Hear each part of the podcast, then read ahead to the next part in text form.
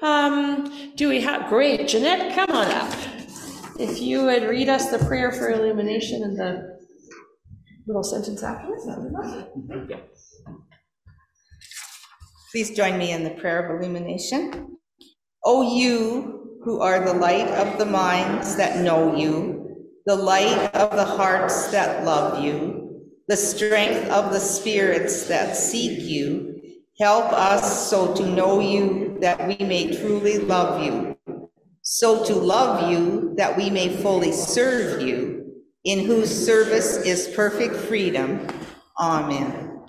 And our scripture reading this morning is taken from the Gospel of Matthew, chapter 3, verses 1 to 12. And it's the story of John the Baptist.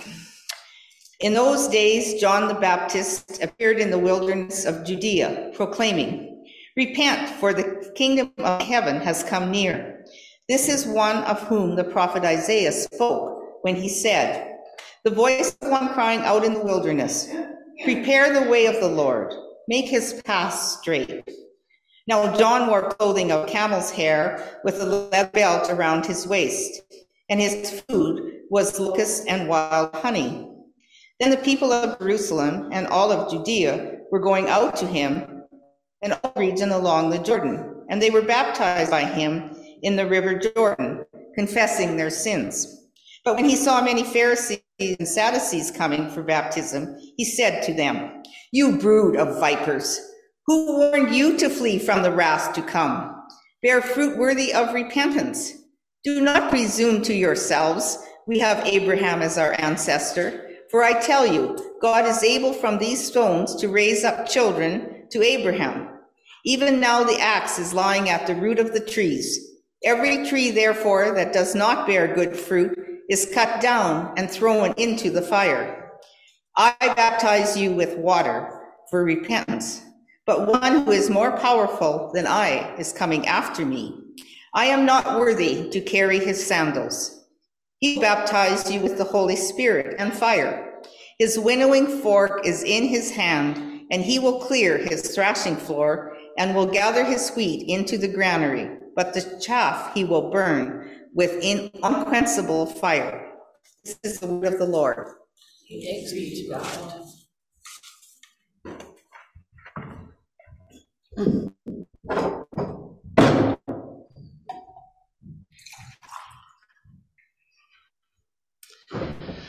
Well, if you uh, haven't yet had your coffee, uh, John the Baptist is a way to wake up.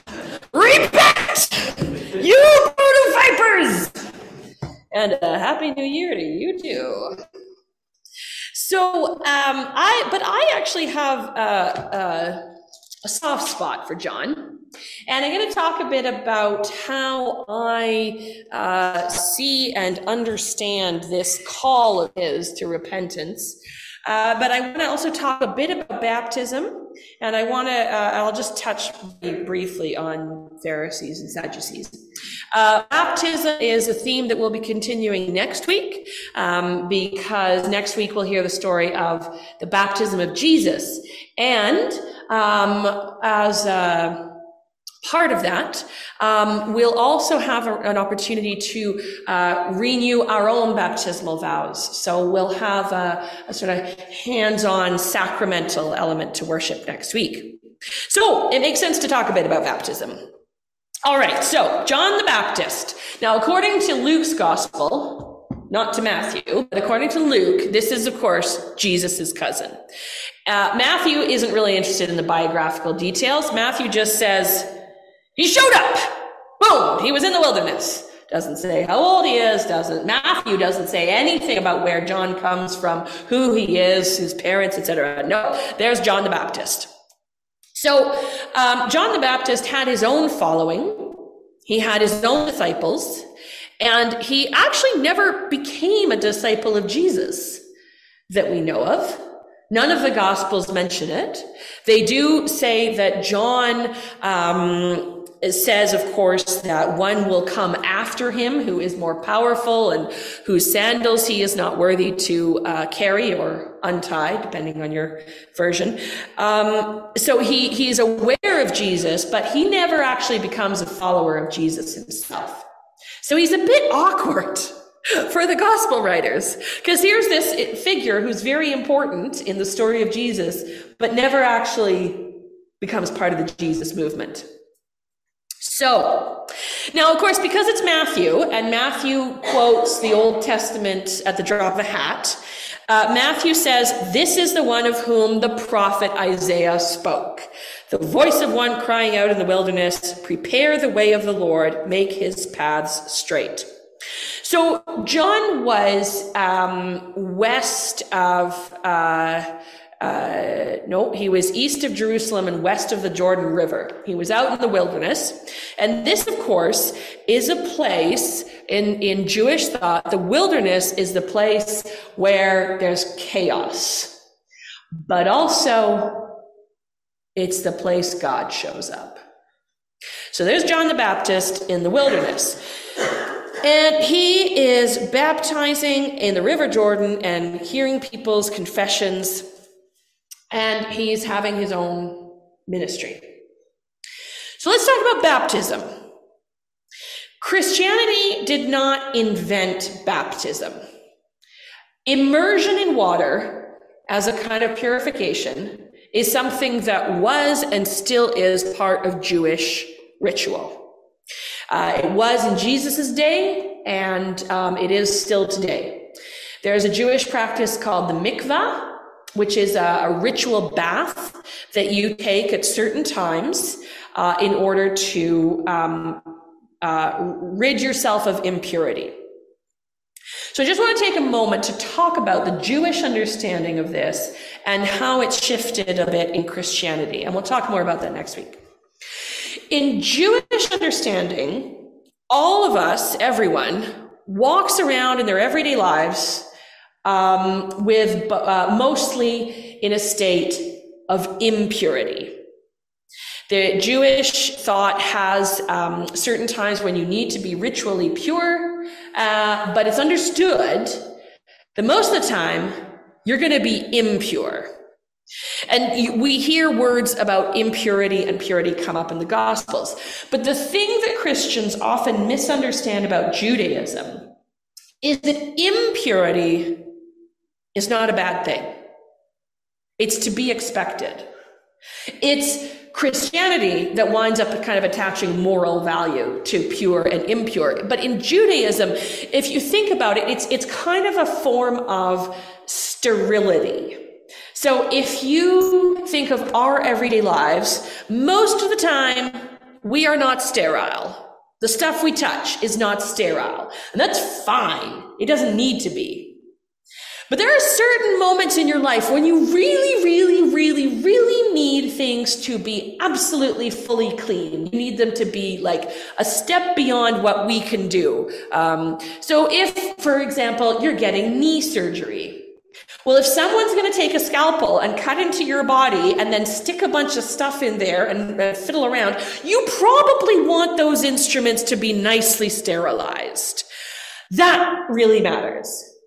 Uh, or if you're going to stick a thermometer under your tongue and the last person to use it was your kid with chickenpox. Like you probably want to dip that in some boiling water first. There are times when we really need things to be uber extra clean. Or if you're having to clean up the bathroom after someone's had the stomach bug, right? Like you want to use a little extra bleach because you don't want bacteria hanging around. That matters. But usually wiping down your kitchen counter or washing your hand, every so often you're going to wash your hands with soap, but unless you have um, a severely compromised immune system, you're not going to walk around your everyday life wondering whether everything you touch is clean. Because if you do, you will go bonkers. Same thing with Jewish understanding of purity and impurity. It's fine to be impure. Most of us are most of the time. But there are times in your life, like if you're like um, Zechariah in, John, in uh, Luke's gospel and you're going into the temple, you're going into the Holy of Holies, you need to be ritually pure. And one of the ways you do that is you have this kind of ritual bath. But it's understood that what you're doing is you're cleansing the body from impurity. And you're going to need to do it again. It's a thing you'll need to do on a regular basis. What John does differently is that John sees baptism as pressing the reset button permanently. You've been baptized. It's not just an external purification, it's an internal one as well. You are not just uh, externally pure, you are morally reset. This is a new understanding of baptism. And this is why in Christian tradition, we baptize once. We baptize once. We don't do it again and again. Um, even if you're changing denominations uh, within most churches, if you, you know, if you'd been baptized in the Baptist church or the Presbyterian church and you came to me and said, francis I want to be baptized in the church, I have to say, I can do a ritual and I'd be delighted to, but I can't rebaptize you. Because the understanding is that it's God doing the baptizing. I can't redo what God has already done. God has blessed through baptism and filled you with the Holy Spirit and pressed your reset button. It's one understanding of baptism. We'll explore more next because then we get into infant baptism and infants are morally raw impure and don't need resetting but that's a whole other conversation. So john is doing something different in his understanding of baptism but not the practice of immersion in water. And then he gets some pharisees and sadducees coming out. And okay the pharisees and sadducees really get a bad rap in the gospels our historical accounts tell us that they existed, but they were there wasn't anything actually all that inherently bad about them. It's just that they disagreed with the Jesus movement. And if you're a gospel writer and you're writing an account of how Jesus is the Son of God and everyone should believe in him and everyone who doesn't is wrong, well, by Jing, you are going to run down them Pharisees and Sadducees. So, just a quick note about who the Pharisees and Sadducees were. They were movements within Judaism. So, they were denominations. They had different understandings of how you should live out your faith. Sadducees were quite um, attached to the temple and the high priesthood, and they had an understanding that um, you you were born into Judaism, you couldn't really convert. Pharisees uh, became more of how we think of rabbis today. Uh, they were more about teaching. They were more about living out practices in everyday life. And they did think, well, yeah, you can choose to be a Jew, you know, like you, you can, you can be part of it. But anyhow, neither of them are part of the Jesus movement. And that's what Matthew doesn't like. Now, all right, for the good stuff. Fire. Um, even now, the axe is lying at the root of the trees. Every tree, therefore, that does not bear good fruit is cut down and thrown into the fire. I baptize you with water for repentance, for resetting, but one who is more powerful than I is coming after me. I am not worried, worthy to carry his sandals. He will baptize you with the Holy Spirit and fire. His winnowing fork is in his hand, and he will clear his thrashing floor and will gather his wheat into the granary, but the chaff he will burn with unquenchable fire. Sometimes we need people in our lives to tell us hard truths. Sometimes we need a loved one, someone who is trusted, someone who knows us and loves us deeply, to tell us things we might not want to hear. Um, have you ever seen the movie When Harry Met Sally? There's the there's I think it's Carrie Fisher who plays the character who's having an affair with a married man, and they keep telling her he's never going to leave her, and she keeps saying, "I know, I know." Sometimes you need that friend in your life who's going to say, "They are not coming back," or he is not worth your time, or um, no, uh, I can't think of another one, but you know, we're all prone to be in states of denial about realities of our life. And sometimes we need someone to tell us hard truths that will set us free. That's the objective. It's never, if they're a good friend and they're trusted and they love you, it's never to punish you or to shame you or to, um, make you insecure or make you feel worthless. People we love tell us hard things about ourselves and about our realities so that we can let go of habits, patterns, relationships, beliefs, hopes, fantasies that do not serve us and are getting in the way of a flourishing life, of life abundant, of life that God means us to have. That is what John the Baptist is doing here. All people who are convinced that because you are children of Abraham, nothing can touch you. All you righteous religious people who think you got it made, who think that because you um, emerged later in Christianity, in every revival move, you who think you're done and dusted because you got baptized once and so you're good for life and you don't have to do anything about it, you who think that you've just, you know, you say the right words and you give the right amount of money and you sit in the right place at the right time and boom, you're Teflon coated, nothing can stick to you. Well, I got news for you. You gotta bear fruit in your life, John is saying. You've gotta walk the talk. You've got to put your money where your mouth is. You've got to make sure your actions reflect your words. And I'm telling you now, all you comfortable people at whom John is pointing, which is all of us, you better take a look in the mirror. It's a great way to start the new year. But here's what I want to say about fire. This can sound punitive, right? This can sound like look, you know, look busy because Jesus is coming with his thrashing fork and you don't want to end up in the fire.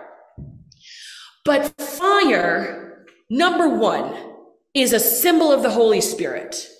It is the Holy Spirit that rushes into our lives and upsets what is comfortable and disturbs our routines and renews and refreshes us.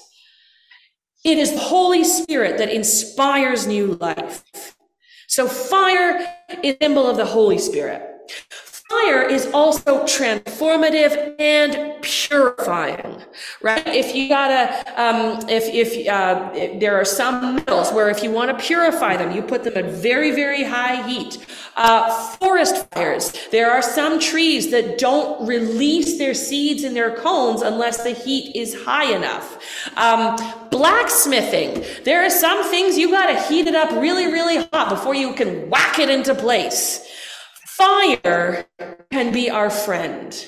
It's dangerous, but it can be renewing and transformative. And nothing that is burned in fire is, is destroyed forever. From a chemical point of view, everything is transformed into something else. It doesn't vanish, it is made new. That is what fire is doing here. Fire is here to burn away the chaff of our lives. Fire is here to rip off the band-aids that we can't do for ourselves. When God sends fire, not to destroy, it's to liberate and open up and remake. So don't be afraid of John the Baptist, friends. Don't be afraid of this weird guy in his animal skins eating insects and honey. Don't be afraid of this call to repent. Don't be afraid of the fire. For God, our God, is known to us in moments, fire, renewal, and life. Thanks be to God.